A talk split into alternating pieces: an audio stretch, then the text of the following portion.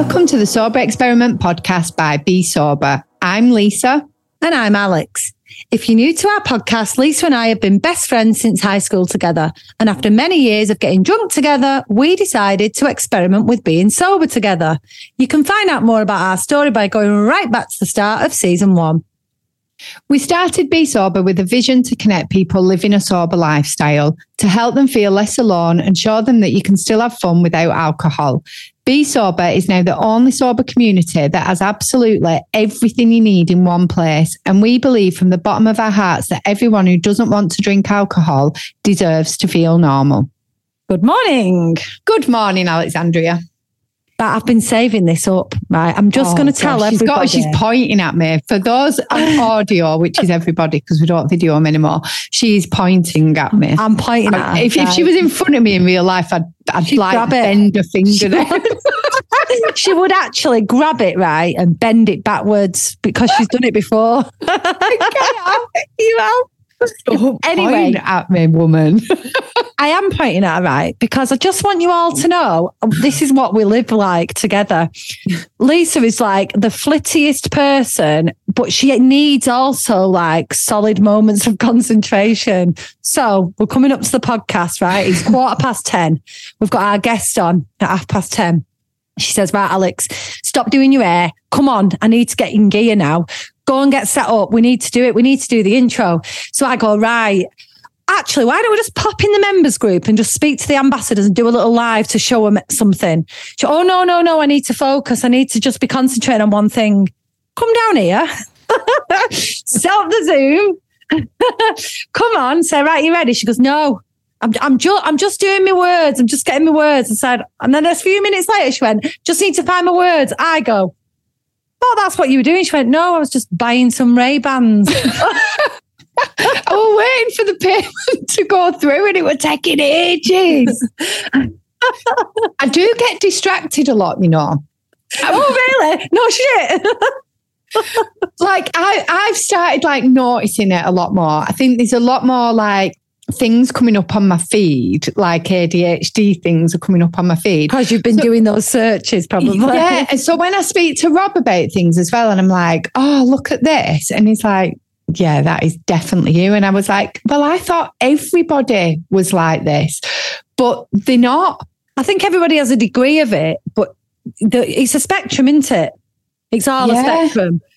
Yeah, I do. I do believe that like perimenopausal symptoms can perhaps be exaggerating my ADHD symptoms. So things that I've probably been all right with seem a little bit more erratic at the moment. You know, like flitting from things. Like buying Ray Bans two minutes before your podcast. yeah, I do, I do have a trouble with impulsivity. You said that like about being.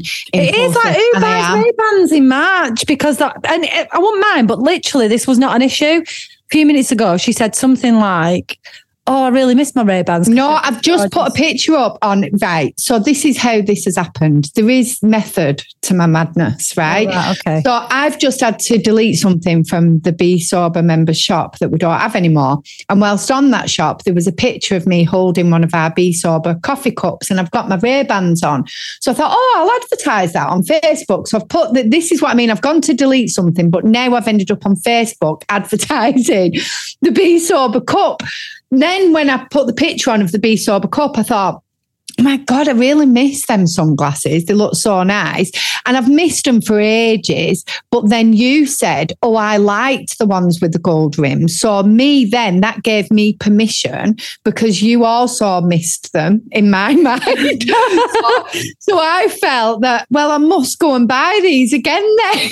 and she So- did. and that's how it happened. Did you buy a new dress as well? The dress, or did you go? You see, that's No, another thing, that right? The so then she saw the dress and went, "Oh, I hope I can find that dress." In fact, I might go and find it right now. I know I have issues, guys. I have issues. We- but to be fair, and I know this is one of the things that you hate about what I say, because I'm about to say the thing that now diminishes your perimenopause symptoms, and I don't mean it like that. But we are very busy, though, aren't we? As well. yes, we are very busy. But I'm convinced that I don't have any perimenopause symptoms. I'm just busy, and that's why I forget stuff. I know. Right? Can we discuss this?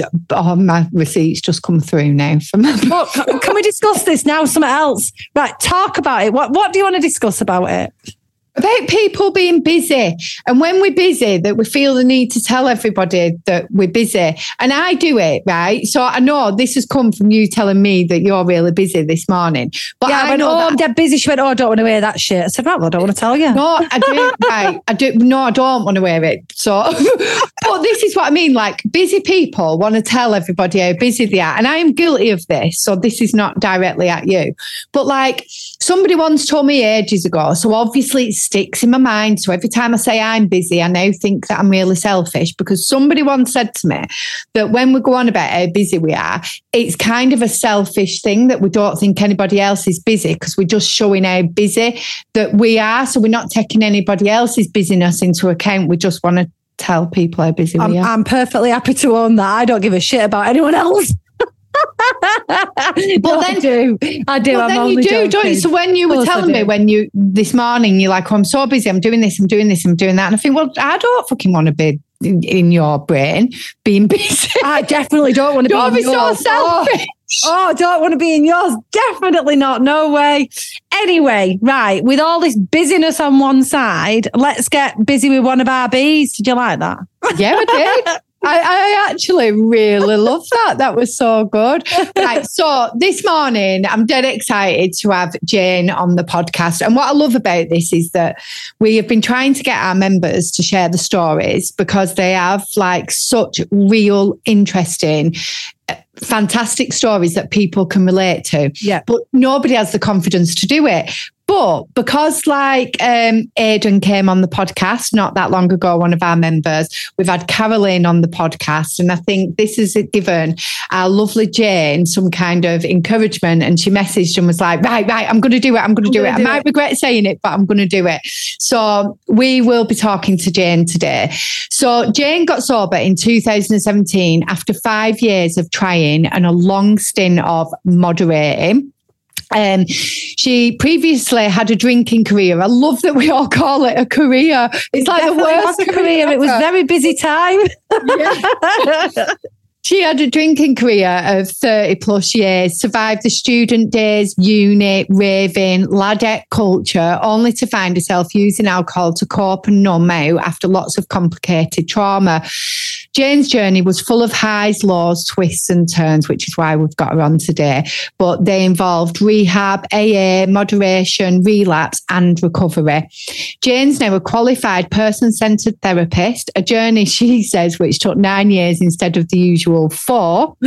She's a newly qualified sober coach, which is incredible. She, she did She's it through the Bee Academy, Lisa, as well. Yeah, she did train yeah. with the Bee Academy. Quick plug there as well because you want to, if you want to do so too, listen to Jane and come along. yeah, um, she's also a volunteer counsellor for a Well Woman Centre. She's the Bee Sober Book Club ambassador, and she gets us some aw- awesome authors on there.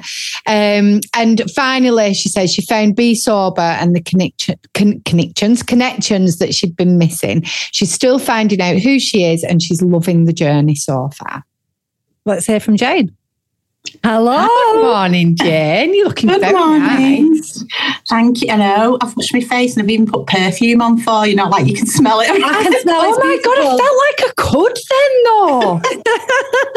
Sending it down the Zoom. Mm, beautiful. I love it when I see it. Honestly, I only ever really see you in gym gear at like half six in the morning. So you look like a new person to me. I know. I've put some slap on, so just to give myself a bit of armor because I'm like, oh my God, why am I doing this? What am I thinking? because you are amazing and inspirational, and we can't wait to talk to you. Oh, thank you. Don't I'll cry. Don't matter. Not yet. Not yet. In a bit, you can. Okay. So we, we've we kind of have used what you've sent us. We've done a little bit of an introduction about you and your journey, but honestly, I don't think we even know your story, Jane, because I know we see you like like Lisa's just said at Bee Fit, at book club. We've met in real life a few times, but because we've just met over Zoom, you just get on with it and you assume. Hmm. So I I'd be really interested to hear your story if you'll share it. Yeah. Uh, how long have you got? Now, a good hour. Come on, let's do this.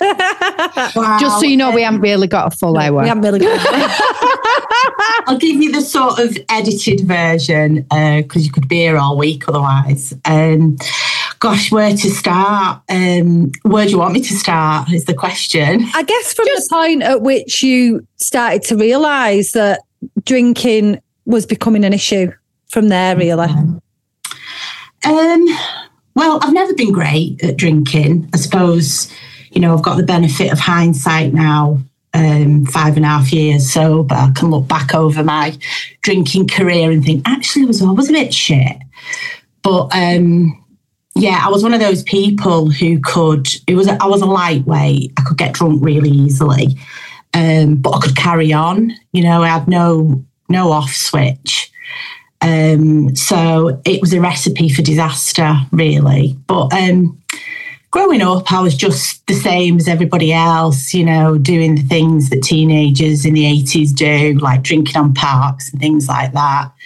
Um, went to college, uni, um, in my 20s, raving, all that palaver, and, and no massive issues. I wouldn't say it was always brilliant, but you know, I had some good times. And I can't look back and deny that now Yeah. because it's fun.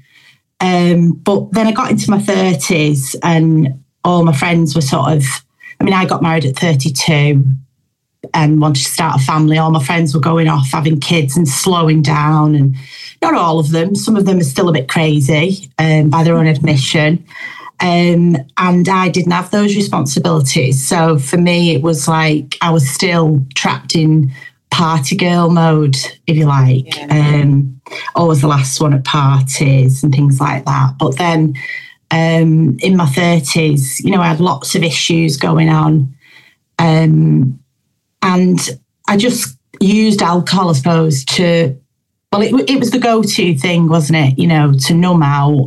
It was always there. It was part of our social scene, but I didn't have the responsibilities of that my friends had to sort of keep me under control. Um, and then mid to late thirties, I had a lot of problems with fertility and things like that. Um, and uh, it did become a crutch. Um, and then I would say early 40s when things weren't going sort of the way I'd planned in my life. And a few other things had happened that were really traumatic. Um, I started to use alcohol then as my coping mechanism more so than ever before, not just like a glass of wine to sort of calm my nerves or, or decompress after a busy week at work. I started to drink in a way that was really unsafe. I mean, I suppose now looking back, I realise what I experienced was a nervous breakdown, but they don't call it that anymore. Do they? Lots of things. It was like the perfect storm of things. Some of them I can't really go into massive detail because they do involve my family and things like that. So um, it just became like this thing that I would do to take the edge off, to numb out. And it started to get more and more scary to the point where I did start to drink in the day and in secret. I think once you start to do those things, you've crossed a line. Um, and everyone was really worried about me. I went off sick from work. Um, and very, it ramped up very quickly. And I ended up, sorry, go on, Alex. I was just going to say, so did people know you were drinking or did they think there was something else wrong? Because you said you were drinking in the day and, and in secret, but Yeah. did people know? Well, yeah, eventually they did know. And I think anyone who thinks that people don't know, they're like kidding themselves, really. And I realise that now. You think you're being all like secretive and getting away with it, but you're not. You're Yeah. really not. Um, and so it was a very quick intervention um, from my husband and some of my family. and they ended up going into the Priory Hospital uh, for four weeks. And it was, you'd think that would be the end. And I would go, whoa, I've recovered. And I did everything right. You know, I did everything right. It's uh, a 12 step program in there, and I was very much immersed in it. And being the people pleaser that I am, I sort of did it perfectly. Did all your steps and tick them off. Yeah. Oh, God, yeah. yeah, and I even remember like the main therapist there saying to me on the day I was leaving, You will be a shining light in AA. And like I was so pleased and so chuffed with that. But yet there was part of me that's thinking, no, whoa, because I'm not really an alcoholic. I don't really. I've just been depressed and used alcohol. So there was like two parts Yeah. of me going on. Um, so yeah, so I came out. And by the way, I did love it in there, and I think it sowed the seeds for my recovery. Um, and it was a nice little breather from the world, you know. I was Yeah. safe, I was warm, I was fed. Can I ask a bit more about your experience in rehab? Yeah, Because sure. I know that we don't have a lot of people on the podcast who can actually talk firsthand about 12 steps and rehab programs. And if you are in that those depths, you know, I- I, don't really want a one word answer, but I'm going to ask you like a really close question. Do you think it works? Do you think it sort of gets you on that path? Um, and I can't give you like a one word answer. No, Sure. no, I don't want a one word answer. I just want you to start from Yeah. experience, and it, and it won't be everybody's experience anyway. for yours. some, for some, yes. Uh, my experience was with the people who I was with. Um, no, um, but it does start the process. So it Um, starts you thinking along those lines. Yeah, and I suppose it depends on where you are. Um, because for me, I wasn't. It happened so fast. I don't think I was quite there. Yeah. You know, if it had gone in there six months later, maybe so. But it was sort of three months of chaos, and then I went in there, and for a while it worked, and I was trying to do everything right. But what I hadn't done was sort out the issues that took me there in the first place Yeah. they were still prevalent. And I think if they're still there, then, you know, it, it's so easy just to fall back into old behaviours. And that's what happened with me. And almost, and I mean, people who, who love AA might not agree with me, but to give someone the label of alcoholic, for me, I'll speak for me, I'll own it. To give me the label of an alcoholic, which I'm not still not sure whether I like that term or not, you know, the jury's out with that. But to give me that label, it gave me an excuse to relapse. It was like, Yeah. well, what do you expect? What do you expect? I'm an alcoholic. Do you know what I mean? So it wasn't, even though it sowed the seeds and it, it gave me some some tools, it wasn't actually 100% helpful because it also gave me a, a reason, an excuse for the way I was um, without sorting out the underlying issues that took me there in the first place. So I do think it works, but it depends on the person. And for me at that point, I wasn't ready for that. It kept me safe. I'm sorry, my dog's just come back, so you might hear some squawk. That's Don't all worry, right. it's fine. We're in real life. Dogs are allowed. uh, yeah so so yeah it was it was it was useful it was beneficial and it gave me some peace and it gave me some tools and started to sow the seeds of recovery but i didn't recover at that stage what it did do was it gave my family my husband some peace because they knew i was safe Yeah. um, so for them they could gather their strength to work through the next step with me Can I ask you something, Jane? yeah, sure. Because you were saying about like it was a build up and people were starting to get worried about you. And then it was like an intervention. Was there a time before, like, how did that feel? How did that go? What was it your husband that came and said to you, like, I think you're an alcoholic? Or I, I just kind of want to, I'm sorry to take you back to that. But yeah, like, how, Yeah. how did that feel? Was it a shock to you? Were you like, shit, here I am? Or, no or I'm not? was- or, it, well, no one told me I was an alcoholic, and I don't think anybody can tell you No. that you are. But people were saying we're scared, we're worried, we don't know what we're going to come back to. We need to get you some help, and so they tried to find various forms of help for me. Um, and the first thing they came across was the Priory not the not the first, but like one of the things they came across. And I think at that stage um, in my journey, people around me, especially my husband, needed to know I was safe. So it didn't come as a shock because it was being talked about.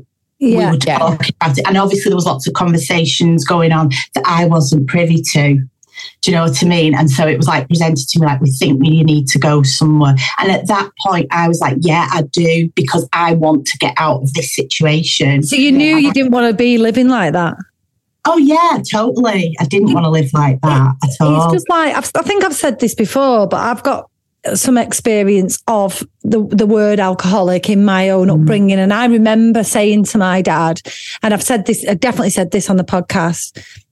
You know, you hear the saying is that once somebody admits to being an alcoholic, they're on the journey to recovery. And I used to say to him, "You're an alcoholic. You're an alcoholic. Just say it. Just say it." Because I really believe that's all you had to do. All you That's what they say in the alcoholic. movies, though, isn't it? They, when they have that Yeah. moment of going into an AA circle and going, "My name's so and so, and I'm an alcoholic," and then the life supposedly gets so much better. From Exactly that. that. my dad just went, my dad just went, yeah, I'm an alcoholic. So what? Just like you've described, like, well, I'm obviously going to drink then, aren't I? Because I'm an alcoholic. Yeah. Yeah. I mean, it's one thing to say the words, it's another to accept them. Um, and I I think for couldn't me, say them, you know. no, it, it was very hard and, and there was lots of shame involved. And, Yeah. You know, even when I did say, because you had to say them while I was, you know, the priory, people think you're going to go in and it's like a spa and there's a pool and celebrities. It does sound so good, though, the priory. it's not like that at all. Bloody hell.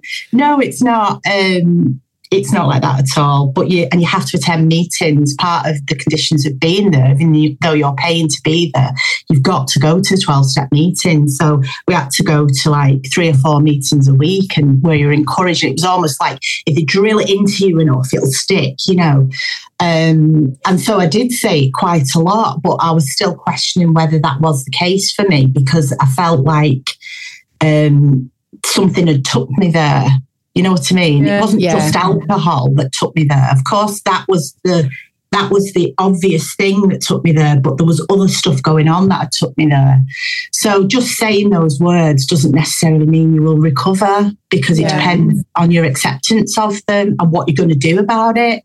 You know what I mean? So, So it when you came um, out, go on. I was just going to say, so when you came out, you said that wasn't the end of you. You weren't you weren't recovering at that point. So you did you have a relapse then at that point? Oh yeah, I relapsed within a week of coming out, um, and and then for whew, gosh, several months I would I would relapse, do okay, relapse, do okay, relapse, do okay, and was like that for ages and ages. Um, and like in those first 12 months of coming out of the priory, um, I mean, they tell you in recovery, you know, don't do anything major when you when you've you know when you first go into recovery and like don't do make any major decisions. I mean, I came out, I had all my hair cut off. I I know, and it sounds so trivial, but that's a big thing for a woman, isn't it? I'm, I'm laughing because it really is. You know what? I'm I so don't know. Mine's never been long. But I- when I was at my saddest, right, my hair was purple. It- like it started with a bit of a twinge of pink, and then it went pinker and pinker and purple. And I saw somebody on my Facebook the other day, and they dyed the hair bright blue. And I said to Olivia, I just want a message and say, "Are you all right? You okay? well, that's what I did. I had it, it was quite long, my hair, and, and I had it cut into a short bob and had it dyed red. So it's a cliche, but I think it's like you just want to get so far away from who you've been. Yeah. So you start to create this new persona. So I did that. And then um, I left my job. I moved house and I started a course. And um, all this time, I'm still trying to get to grips with am I an alcoholic? Am I not an alcoholic? And then it got to a point where I just basically said, Look, I don't want to do this anymore. I just want to be normal, you know, Yeah. uh, in quotation marks. Um, this this trying to be sober is making me drink more in secret and crazily and unsafely. Let me just be moderate. Let me just be normal, and let's see how that goes. Moderate. I like. Oh, well, I don't like where this is going. No. so I spent um, a couple of years actually doing that, being a moderate um, drinker. Um, but oh my God, when I look back now, I think, how the friggin' hell did you do that? It was exhausting. It was exhausting yeah. because a friend once said to me when I sort of told her that, you know, I was just going to be normal and that's it now, she said to me, um, I think I'm really worried because I think once you've crossed the line, you can't come back from it. And I was really aggravated with her at the time. But yeah. I see now that she was totally right. Because um, I spent several years then just trying to be a normal drinker and, and drink normally with my friends. I mean, I think now, I think, God, what position did I put people in? Because how must they have felt being around me drinking, knowing what they knew, what had happened to me? But I was so yeah. selfish and I was so caught up in the whole desire to be normal. I felt so ashamed that I couldn't be normal. That it didn't really enter my head. You know what I mean? Um, and like my husband, he sort of, I think a lot of it as well was like the guilt of having to, for him to be married to someone with a drink problem when drinking was part of our lives together. Yeah. It was our social life, you know, we like food, we like wine, and it's like we won't be able to do that now. Did um, you feel like it kind of separated you a bit, I suppose. Like, like he was a normal drinker and you was an alcoholic, so he could drink and you couldn't.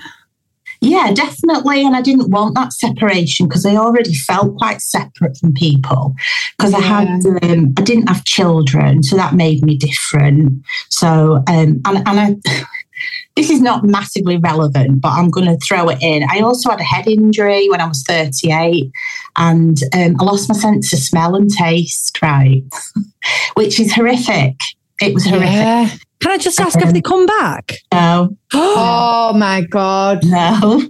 I have never come back. No, no. I was under a neurologist. I went to the only smell and taste clinic in the country. That was after all my business with the drinking. I thought I've got to get this sorted and nothing. Oh um, my god! Well, you might stink today, Jane. Actually, no, I've got perfume on. That's what I mean. You don't know what it smells like. My husband buys a cheap perfume now because she won't know what difference. oh, exactly. I mean, it, it, it separated me from people, so it was just. It felt like when I was in like my real self pitying state. It was like, this is another thing I can't do. Yeah. I can't have children. I can't smell and taste. Um, I can't drink now.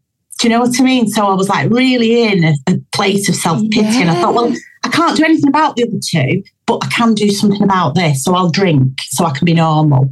Yeah. So it, it, was a contributory factor, even though it doesn't sound like it would be. I do feel it was. I get uh, why it would be. It makes it's another thing that makes you different, like you say, another thing that you yeah. can't just do like a normal person. It's I kind of it. an act of rebellion as well, I suppose, isn't it? Oh yeah. I mean, th- that word defiance came up again and again in my journey because um, I was defiant. I was always defiant where alcohol was concerned. Um, you know, I, I, was, and it was a very childish place to be, but it, it was a form of control.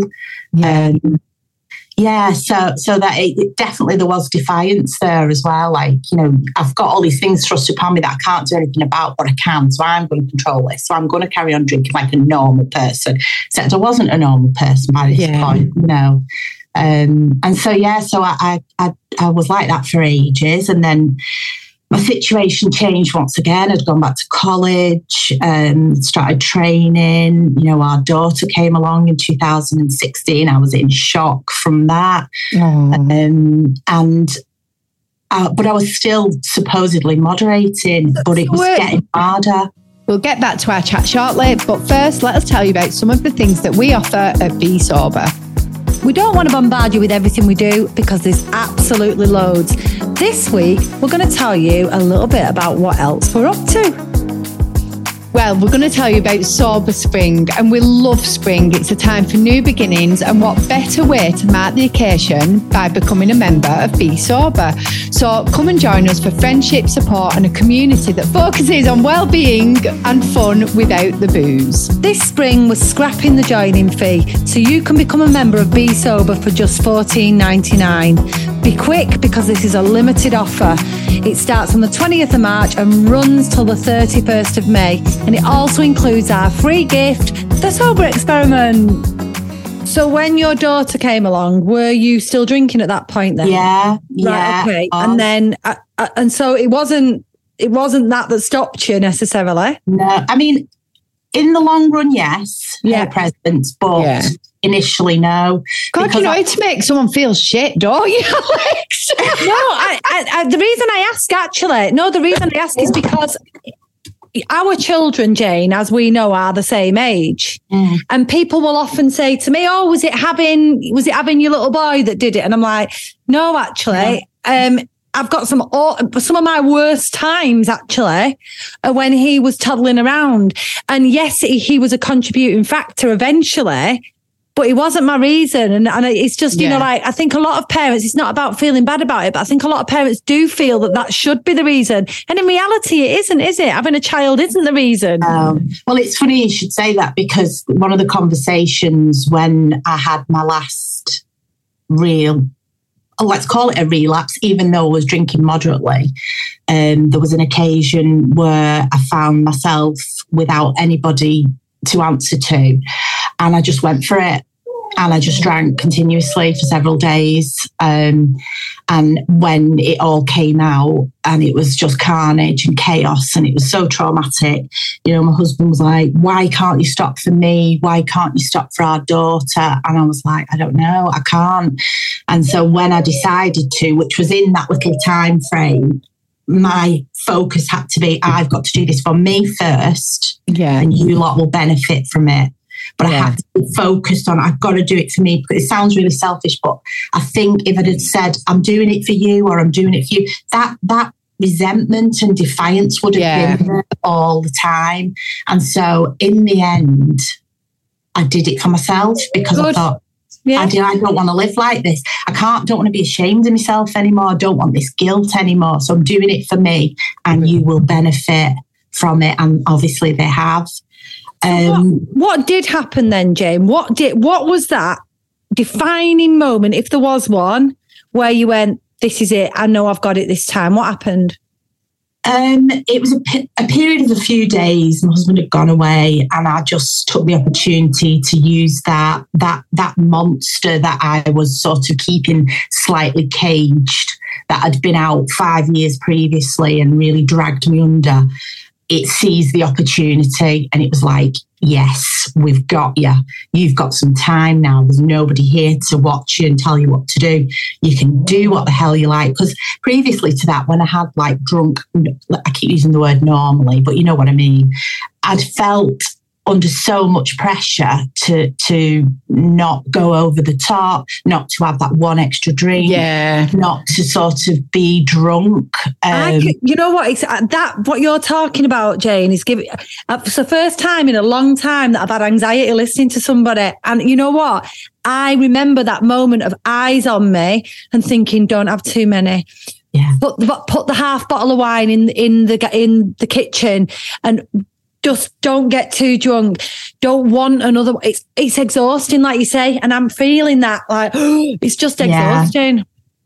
Yeah, it was exhausting, and and even though it was horrible, it was traumatic. I wish it had never happened. Part of me is glad it did because it brought me to where I am now. So when when it when it all kicked off, and I, I sort of like I say, I let that I let the beast I unleashed the beast, if you like, and I just went for it. When I'd started to get all my family were involved and everything, and I started to come round the shame and the guilt and the exhaustion I felt I just I was broken. I was completely broken. Um, and I just thought, I can't keep doing this. I can't keep doing this to people. I'm going to lose everything. I'm going to lose everything. And bear in mind, I hadn't done it for a while, but it was just the straw that broke the camel's back. And I just thought, I've got to get hold, I've got to get a grip of this now. Um, I've got to make this my focus and I've got to do it for me. And, and it was really hard. And,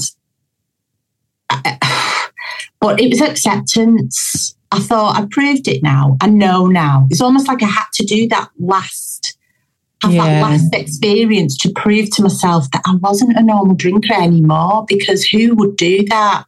Um, and so I'd proved it. I'd got the proof I needed. And. I think a lot of the times when people are relapsing is because they don't quite believe they can't do it anymore. Yeah, I get that. Get their heads around it. And I had to accept, and I just had a massive amount of acceptance at that point. And the other thing I had was I can't do it on my own. I need some help and not sort of grandiose help in the form of sweeping me off to another rehabilitation centre, which I didn't need because I wasn't physically dependent or anything like that. Um, I needed it in in I needed gentle help, and so I was put in touch with my mate's brother who had helped me the first time round, and he'd had oh he'd had a horrific experience and come through it, and he started volunteering for a service near near me, and he said like come along, and and that's what I did. I went. I didn't go to AA.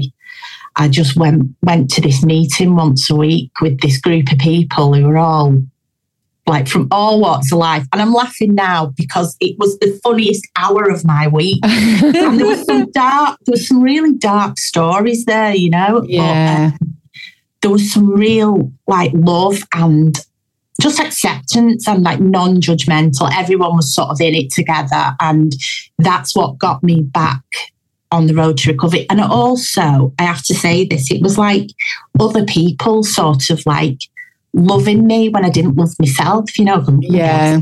but like, oh. um, just saying, come on, you can do it, you know, and really sort of giving me the space to sort of make it my full time job. It was my full time job at that yeah. point.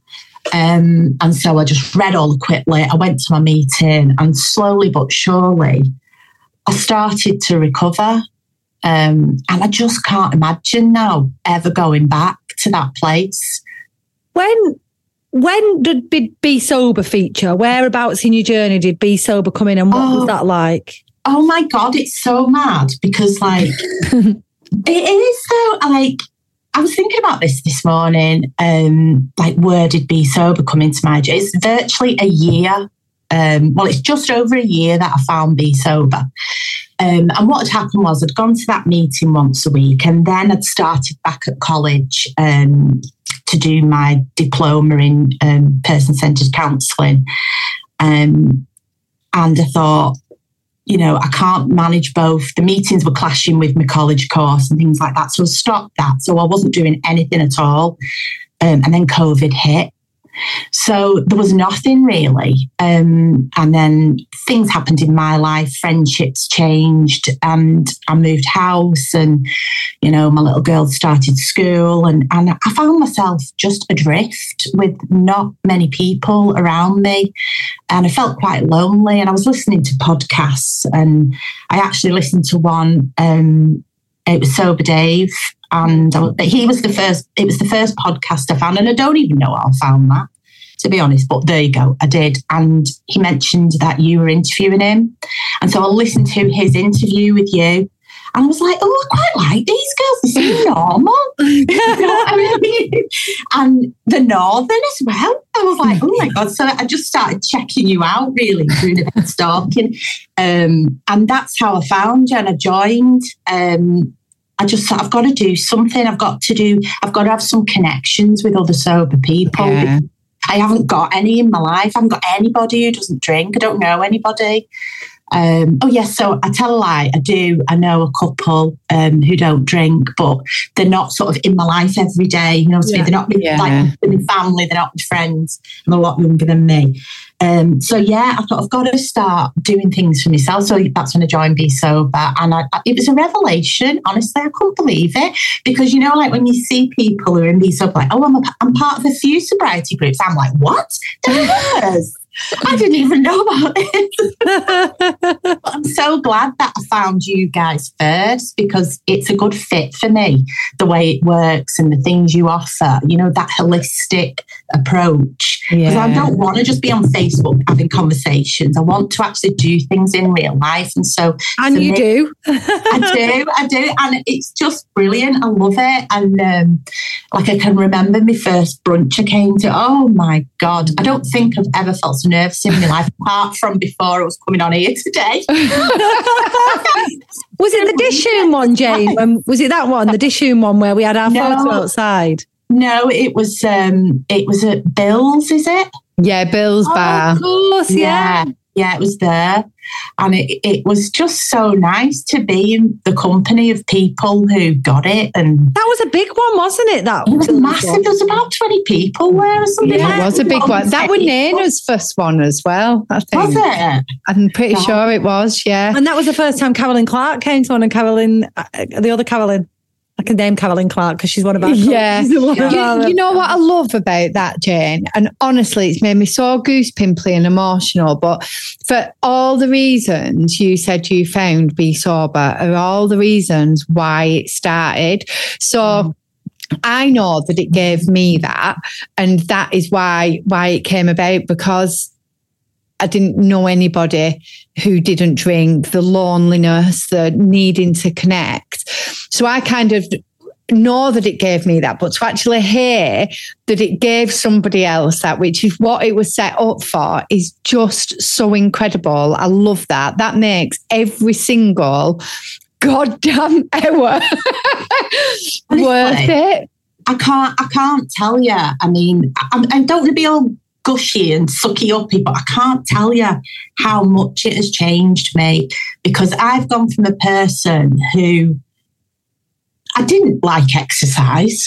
In fact, I hated exercise, and in Yeah, fact, I, did. joined. A, I joined a gym just before I joined Bee Sober. I joined in the October. And from October to January, I'd been twice. I hated it. It cost me a bloody fortune. Those two, those those two times I went, uh, and now I do like Bee Fit three times a week, yeah. and I love it. And you've gone on to get a PT as well, haven't you, Jane? Because of And that. got yeah, totally. And and like I keep thinking, who are you? You know, who are- who is this person who's like lifting these weights and stuff like that? And I still now I sort of chuckle to myself because I've always wanted to get fit, but I was always hungover, so I couldn't Yeah. do you know what I mean? And I didn't have the courage to do it um, because I thought, no, that is not who I am. And I think with sobriety, there's a lot about you have to change your identity. And I think it's Yeah. a massive thing for people. We're so set in our ways that. That- And that was it for me. I identified as a party animal, a social butterfly, and all of a sudden I wasn't. And it was like, who am I then? You know, and I'm still finding out. And I'm like five and a half years sober, and I'm I'm still finding out who I am, but that's all right. You know what I mean? I quite like it. It's it's it's fun and it's exciting, really. So yeah. And since so- then, oh, go on. No, you go. I was just going to say, and since then, having joined as a book club ambassador and having joined as a member, you then went on to do your sober coaching with the Bee Academy. I did indeed, yeah. So yeah, so last year, like I qualified as a um, a therapist or counsellor, whichever term you want to use. Last April, um, I think I mentioned to you that you know that should have took me four years, and it took me nine. Yeah. Because of um, I had a break when our daughter came along, and I got sober, so we had a two year bro- break then, and then with COVID, um, it took me a hell of a long time. So I qualified last year.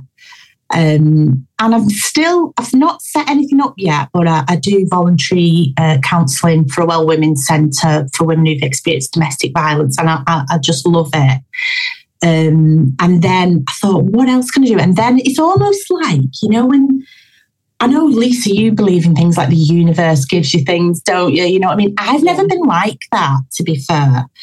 But it's almost like these things things started to fall into place. And then I seen you were doing the sober coaching. And I said to my husband, because he said to me when I got my qualification in counselling, he was like, don't you be doing any more bloody qualifications. It's like I'm sick to the back teeth of them. Because obviously, like, this oh, one's taken you nine years. I'm so I'd be like, I'm so stressed. I need to do my assignments. I'm so stressed about this. And then what happened was I actually told him um, about a comment someone had put on one of my posts on on Bee Sober, uh, or it might have been a private message or something I'd got, and I read it to him, and he actually got upset. And he was like, I'm so proud of you. I'm so proud of you.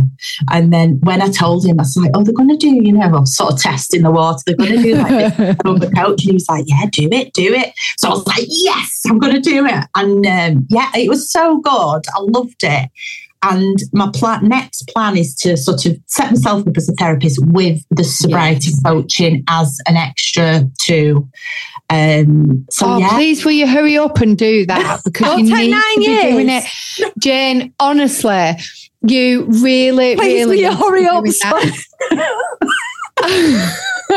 Listen, do it today. I, right. Well, no, I don't know why you're not doing. I am. I am. There's there's there's moves afoot. I'm sort of slowly slowly getting all my ducks in a row, if you like. Um, Good. And so yeah, that's that's my next step really. Um, and I'm excited, but I think what I've realised, I was thinking about this this morning because I was thinking, what are they going to ask me? Um, what I've realised is I'm good with change, but it doesn't happen quickly for me. And so and I'm okay with it. And like, I know that like people who did my, my counselling course, they're like, gotta get set up, gotta get set up in practice. And a lot for a lot of people, that's financial reasons, and I get that. Luckily for me, I've not got that. So I'm sort of taking my time so that when I do it, I feel ready and I'm sorted and I'm organized. And I know you can never be 100% organized when you set up your own business, but I want to feel confident, you know, so I am doing it. So don't worry, you'll be first to know when I do it. Yes, good. Because honestly, I just think you're so inspirational and easy to talk to. Do you know what I mean? And it's it's hard to find that. And I think the best therapists, counselors, coaches, are those that have been there. And I feel like, you know, you have, you, you've got that and you come across so well, you have to be doing it. Yeah, I will. I will. Like now, no, no, no, it's all right. You'll have to take a bit of time. This year, it's gonna, it's gonna happen. Hopefully, the next Good. few months.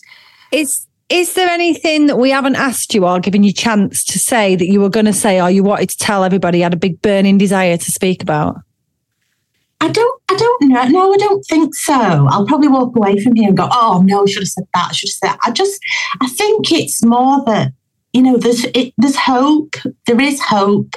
And if you can be like me and it can take you five years to get to a place where it sticks, just keep doing it. But I think the main thing, my main message is always, and I don't want to be all preachy about this, but there's got to be acceptance. You know, you can't do it half half-assed. You really can't. Don't be ambivalent about it. If you if you think it's an issue, if it's causing problems in your life, you've got to just accept that a change has got to be made.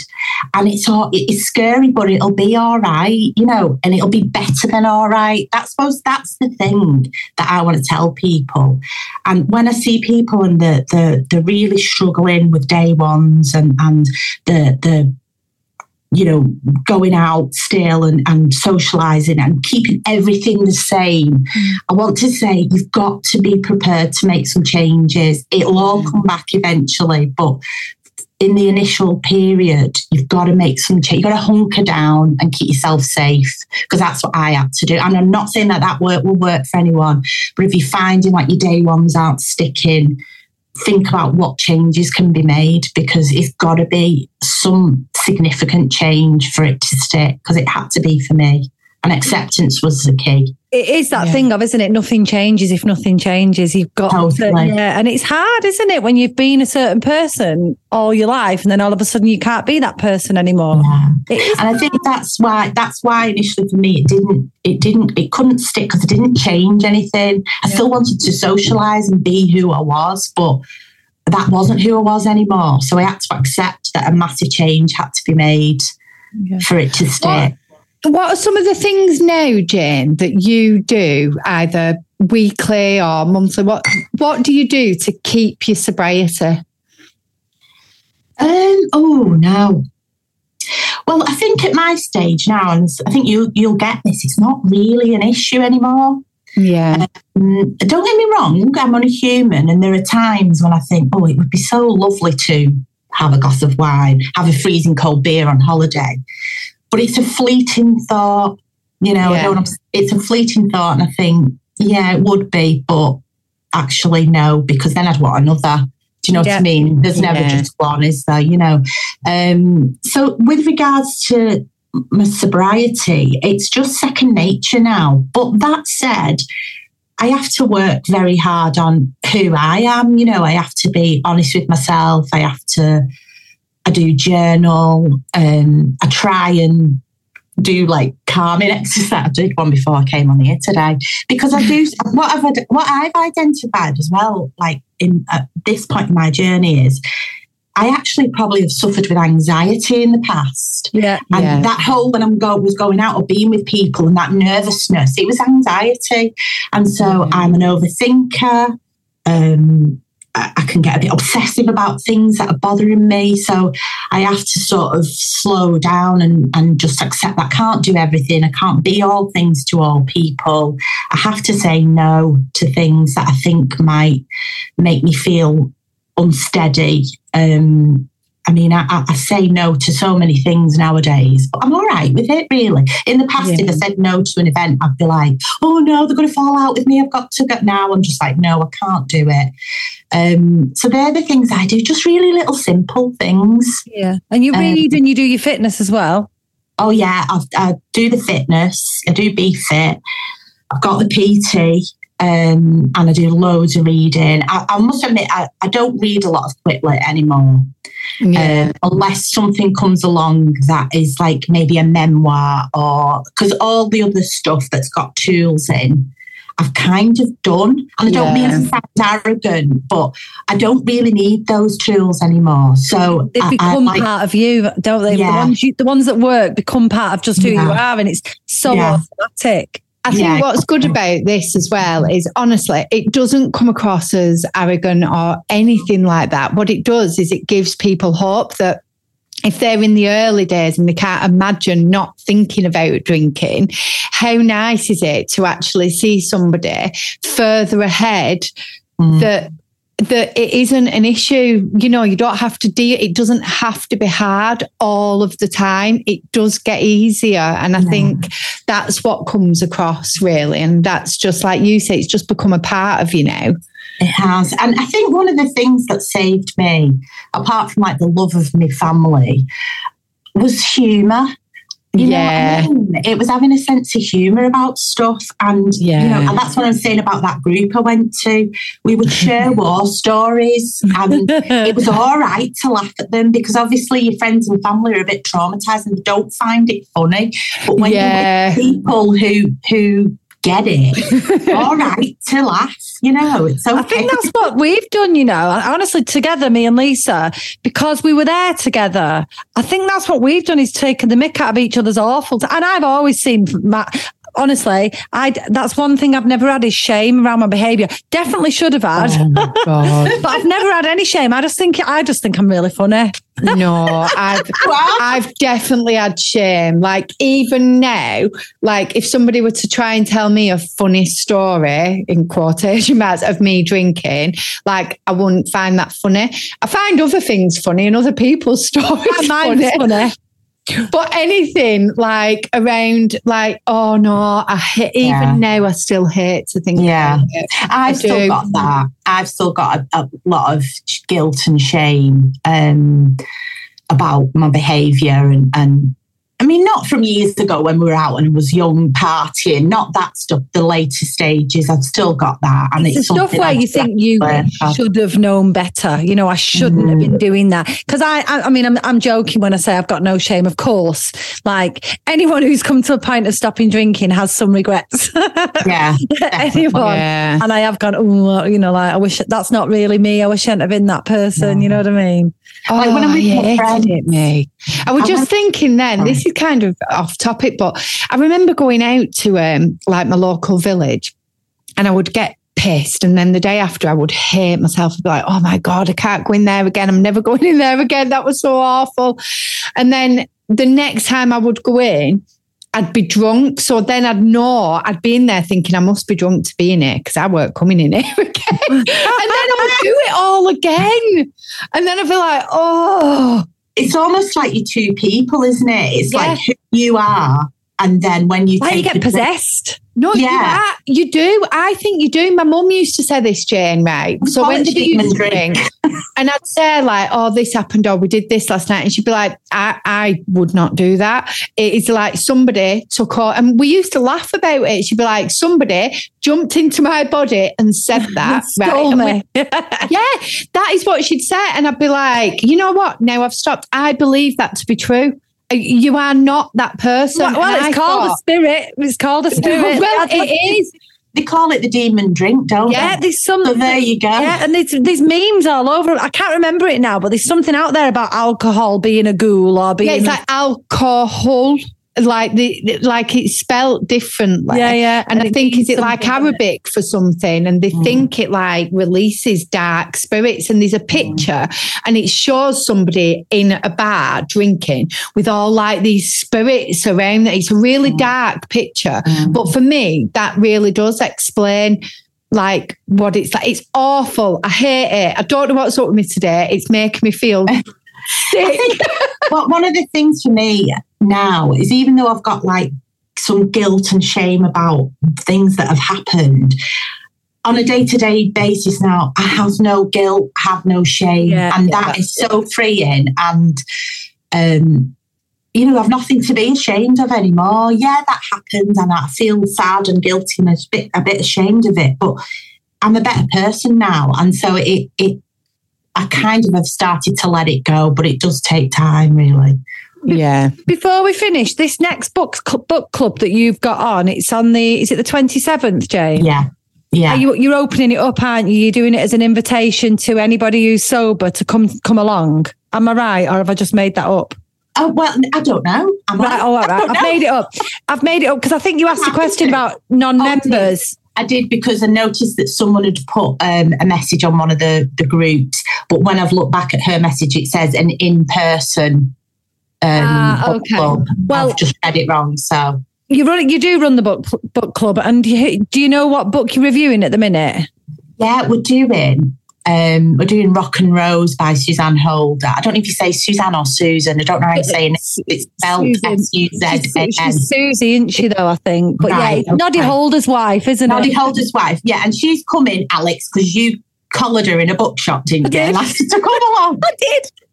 But um, yeah, so she's come along, and I, I think it's it's a really good sort of departure from the books we've done this year up to now because we've done a lot of sobriety stuff and recovery and quit lit. So it'll be really nice to. It's I, I can't even say if it's light-hearted fiction because I've not actually finished the book. I'm only a few chapters into it, so. You will have done Um, by the time you review it. Oh God, yeah, definitely, yeah, yeah. Um, so yeah, so it's an, a nice departure from the usual stuff. So yeah, it'll be good. I'm looking forward to that. And what what's um your Instagram for Bee Sober that people can follow you on? Oh, uh, I haven't actually got one yet. Yeah, I know. I, thought you had. Have you not got it? I thought you had. Oh well, we'll have to. We'll, we'll me put one in when she gets. I'll tell you what, even better, actually, Jane. If anybody wants to kind of talk to Jane more, then they will have to become a member of Bee Sober. And we've actually got a spring offer on. So from the 20th of March, we are scrapping the joining fee, which means you'll be able to join the book club. You can come and join Bee Sober. You can do the Bee Fits. And then you can speak to Jane in the group. Oh, you want? You don't even need an Instagram. Thank you for the save, Lisa. Yeah, that was, done that. Oh God, what a professional! That was lovely. You did amazing, did you? She pulled me right out of that hole. So before we finish, Jane, you know we have a final question. We Mhm. ask it to all our guests, and it is our Bee Sober motto is, as you well know, be brave, be kind, be sober. Which of those do you most relate to right now and why? Oh God, be brave. Definitely be brave. I knew you were going to say that. I know it's took me a huge amount of courage to come on here today. But I was thinking, I knew you were going to ask me this, so I- I've kind of prepped my answer. She's reading it off a screen every because uh, I just think, you know, if I want to think more deeply about it, I think life requires bravery. I think you Yeah. need courage sometimes just to get up and face the day and like kindness. Uh, Sometimes you have to be brave to be kind to someone because you don't know what the response is going to be. And like, to be vulnerable. And yeah, so that would be my motto forever be brave because I just think in all situations and circumstances, you need courage. So yeah, definitely be brave. Well, thank you so much, Jane, for being so brave today because honestly, we are so, so glad that you are. And I think I always say this, but the members' stories and podcasts are my absolute favourite. It's so good to get to know you more and share your story with everybody else. So thank you. Thank you. Oh, thank you for giving me the opportunity to come on here. I've loved it. Oh, Phew, I we've calm loved down it. now. You can calm down. You can calm down. Hang fire because we're going to say bye again. I don't know why we do this. We say bye and then we say bye again. But um, yeah. Thanks so much. So, bye, Jane. This is the fake bye. Bye. See you later. Thanks so much for listening to our podcast. And don't forget to follow us or subscribe. And of course, share it with your friends to help spread the Bee Sober love. And if you want to find out more about the work we do, or you want to join our amazing community here at Bee Sober, you can find out more on our website, beesoberofficial.com. Until next time, be brave Be kind. and Be sober. And leave a good review. oh yeah.